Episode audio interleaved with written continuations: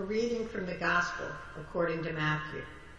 Then Jesus went out about all the cities and villages, teaching in their synagogues and proclaiming the good news of the kingdom and curing every disease and every sickness. When he saw the crowds, he had compassion for them because they were harassed and helpless, like sheep without a shepherd.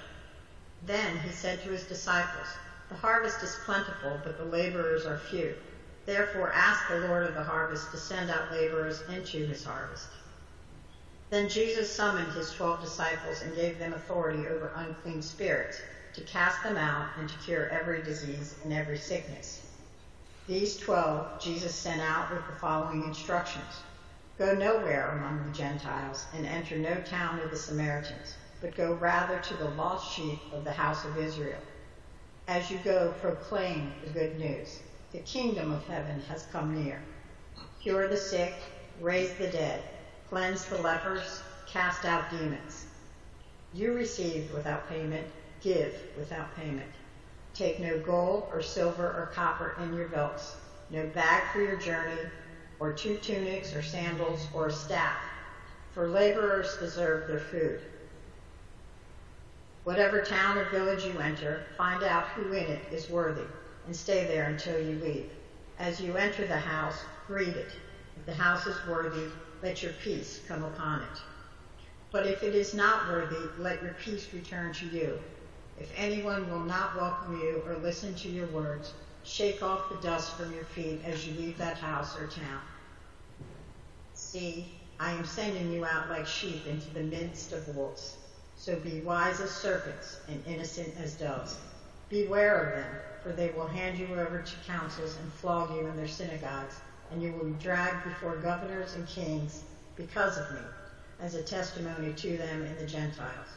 When they hand you over, do not worry about how you are to speak, what you are to say, for what you are to say will be given to you at that time. For it is not you who speak, but the Spirit of your Father speaking through you. Brother will betray brother to death, and a father his child and children will rise against parents and have them put to death. And you will be hated by all because of my name. But the one who endures to the end will be saved. The word of the Lord. Thanks be to God.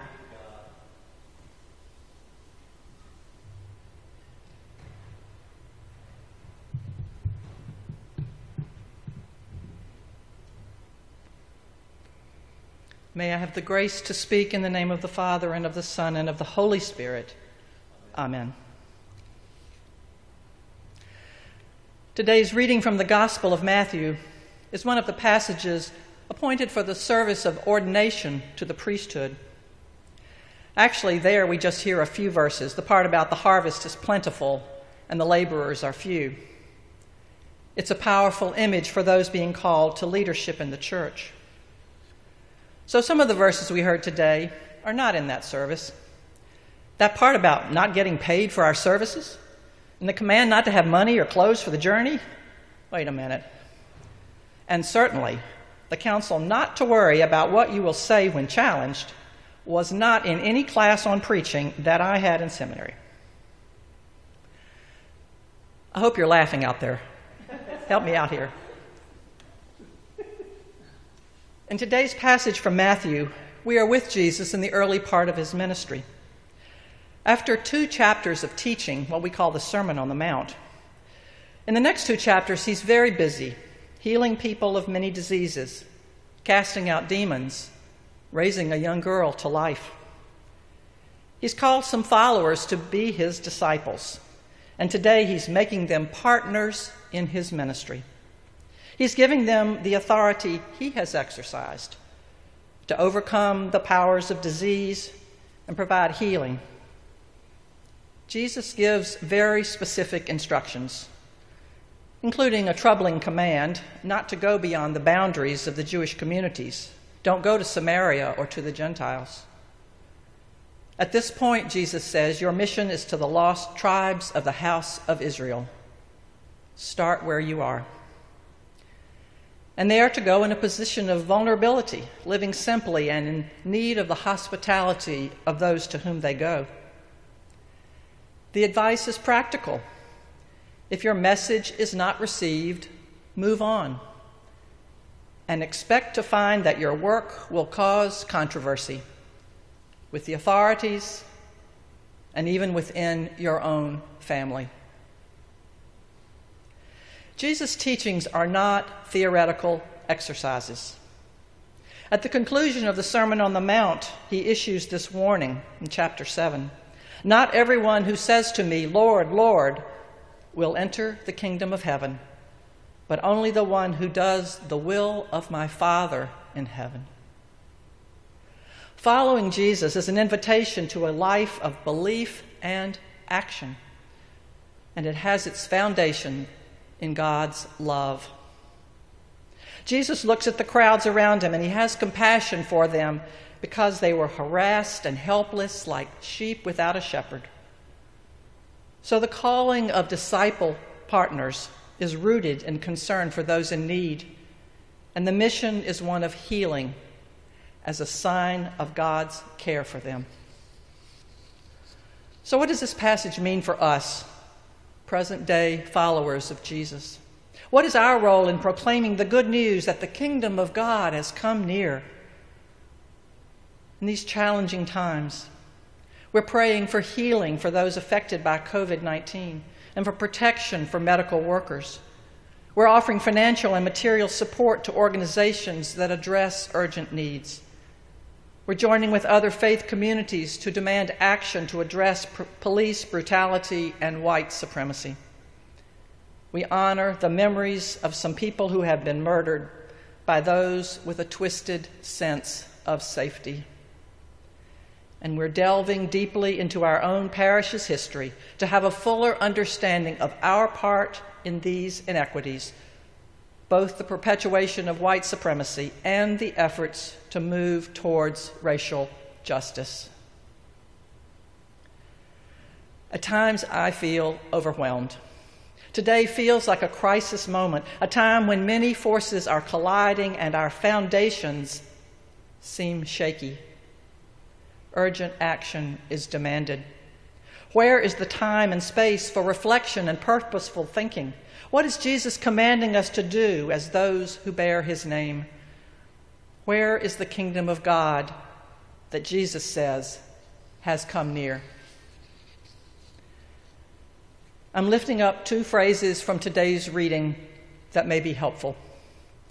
The first is Jesus' command to cast out unclean spirits and cure every sickness. And the other is from our first lesson, where we read, Hope does not disappoint us because God's love has been poured into our hearts. What if we think of racism as an evil spirit, a demon that has possessed us, a virus that has invaded our hearts and our institutions? Jesus is giving us authority over these spirits to overcome their power, to free ourselves and our society from their grip and following Jesus' example. We do this out of compassion, out of the recognition that racism has deformed all of us, both white people and people of color, robbing us of the potential to live together as God's beloved children. Proclaiming the good news of the kingdom involves naming the demons and invoking God's powerful love to take away their power. It's a combination of inward and outward looking. We need the discipline of self reflection to understand how we have been infected with white privilege and how we can pray for the strength to recognize and name it wherever it manifests itself. We need to clear out space for God's compassion to help us find ways to drive out that demon in our individual lives and in our communities. It means being serious about looking at our history to see how these evil spirits have shaped our institutions, our governments, and most painfully, our churches. It is heartbreaking work. To continue the metaphor of disease, it may mean radical surgery to clear out the cancer or it may mean hours of therapy to replace the delusions and the denial. Jesus is not calling us to an easy road, but He's promising to accompany us as we go. It's a journey in which we learn compassion as we find that the discomfort some of us feel in learning our history does not compare with the suffering that white supremacy has inflicted on others. And where we find that God's willingness to suffer a shameful lynching shows us the depths of God's love for all of us and the promise of new life on the other side of that suffering. We have cause for hope when we experience God's love poured into our hearts as a gift of the Holy Spirit. Keeping God's undying love before us requires discipline. We need a fierce love that can stand up to the evil powers that lurk in human hearts and actions. I learned that in August 2017 when I went to Charlottesville. I came from Boston in response to a call for clergy, especially white clergy, to help support those who were making a stand against the Unite, to right, Unite the Right rally. We met on the night before the march in a church named St. Paul's for instruction and inspiration. Cornel West prominent theologian and activist, gave a combination of preaching and practical advice, sort of like Jesus' words to his disciples today. He told us to be prepared to be intimidated by weapons and anger and insults, and generally to be provoked to try to elicit some equally aggressive physical response from us. His instructions to, to us were to remain calm and to keep saying to ourselves, God loves these people. God does not love what they are doing, but He loves these people. He loves all of us, and we are here to bear witness to the power of love to overcome evil. Keeping God's care uppermost in our minds helps us to tap into the hope that Paul speaks about in today's first reading. God accompanies us in our suffering, and through endurance that molds our character, God reveals hope that sustains us. These are precious words in these times. I heard powerful expressions of healing and hope on another trip I made to Ghana several years ago as a guest of a faculty member at St. Nicholas Seminary, the Anglican seminary in the city of Cape Coast on, on the coast of West Africa. Father Joseph and I had been fellow divinity students at Yale. While I was there, I visited one of the castles built along the coast of West Africa by Portuguese and English colonizers and slave traders. There were spacious quarters for the governor and his entourage, and quarters for the military forces. The lower levels contained small, windowless rooms, dungeons in which enslaved peoples were crowded together with no sanitary facilities, barely any food, no medical care, living and dying on top of each other waiting often for months before being loaded onto ships bound for the Western Hemisphere to Brazil, the Caribbean, and the east coast of North America. In this particular castle, in the largest dungeon underneath, the only source of air was a tiny hole that opened in the ceiling of that room into the floor of the room above. The room above the dungeon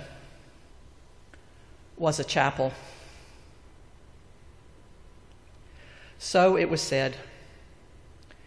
Each day, the moans of those imprisoned below were covered by the sounds of Anglican worship in the chapel. I imagined sincere Christians offering their daily praise to God.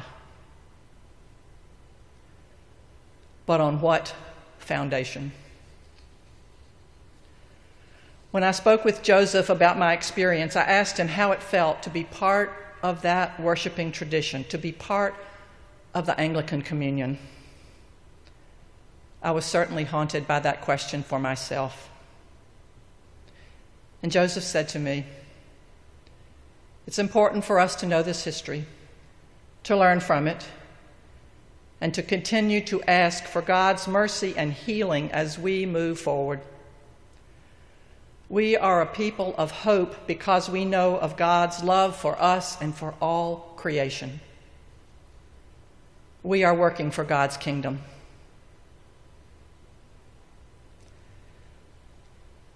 This stole, the one I'm wearing today, was a gift from that seminary. I wear it to honor my fellow Anglicans who are beacons of God's hope. I think of those seminarians at St. Nicholas who will be ordained as they, they hear the words we heard today The harvest is plentiful, but the laborers are few. Jesus sends us to cast out demons and cure sicknesses in ourselves and in those with whom we share God's peace.